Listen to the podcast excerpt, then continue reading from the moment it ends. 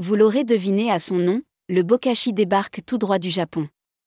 Fabriqué à partir de matières organiques fermentées, cette méthode de compost est à la portée de tous.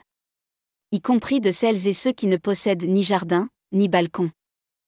Inventé par le biologiste et agronome japonais Toro Iga dans les années 80, le bokashi est une méthode de compost basée sur les bactéries appelées micro-organismes efficaces ou activateurs de compost.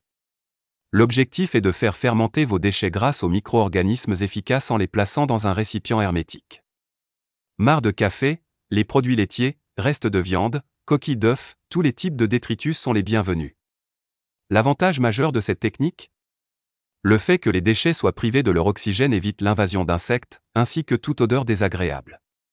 Plutôt pratique, surtout lorsque l'on vit en zone urbaine et qu'on ne dispose pas de jardin. Comment s'y prendre pour fabriquer son bokashi? Munissez-vous de deux seaux en plastique, dont un équipé d'un robinet et d'un sachet de graines agrémentées de micro-organismes efficaces. Après avoir fait des trous à l'aide d'une perceuse au fond de l'un des deux seaux, il suffit de l'emboîter dans le deuxième. Ajoutez-y ensuite les déchets que vous souhaitez composter par couche, en alternant avec les activateurs de compost.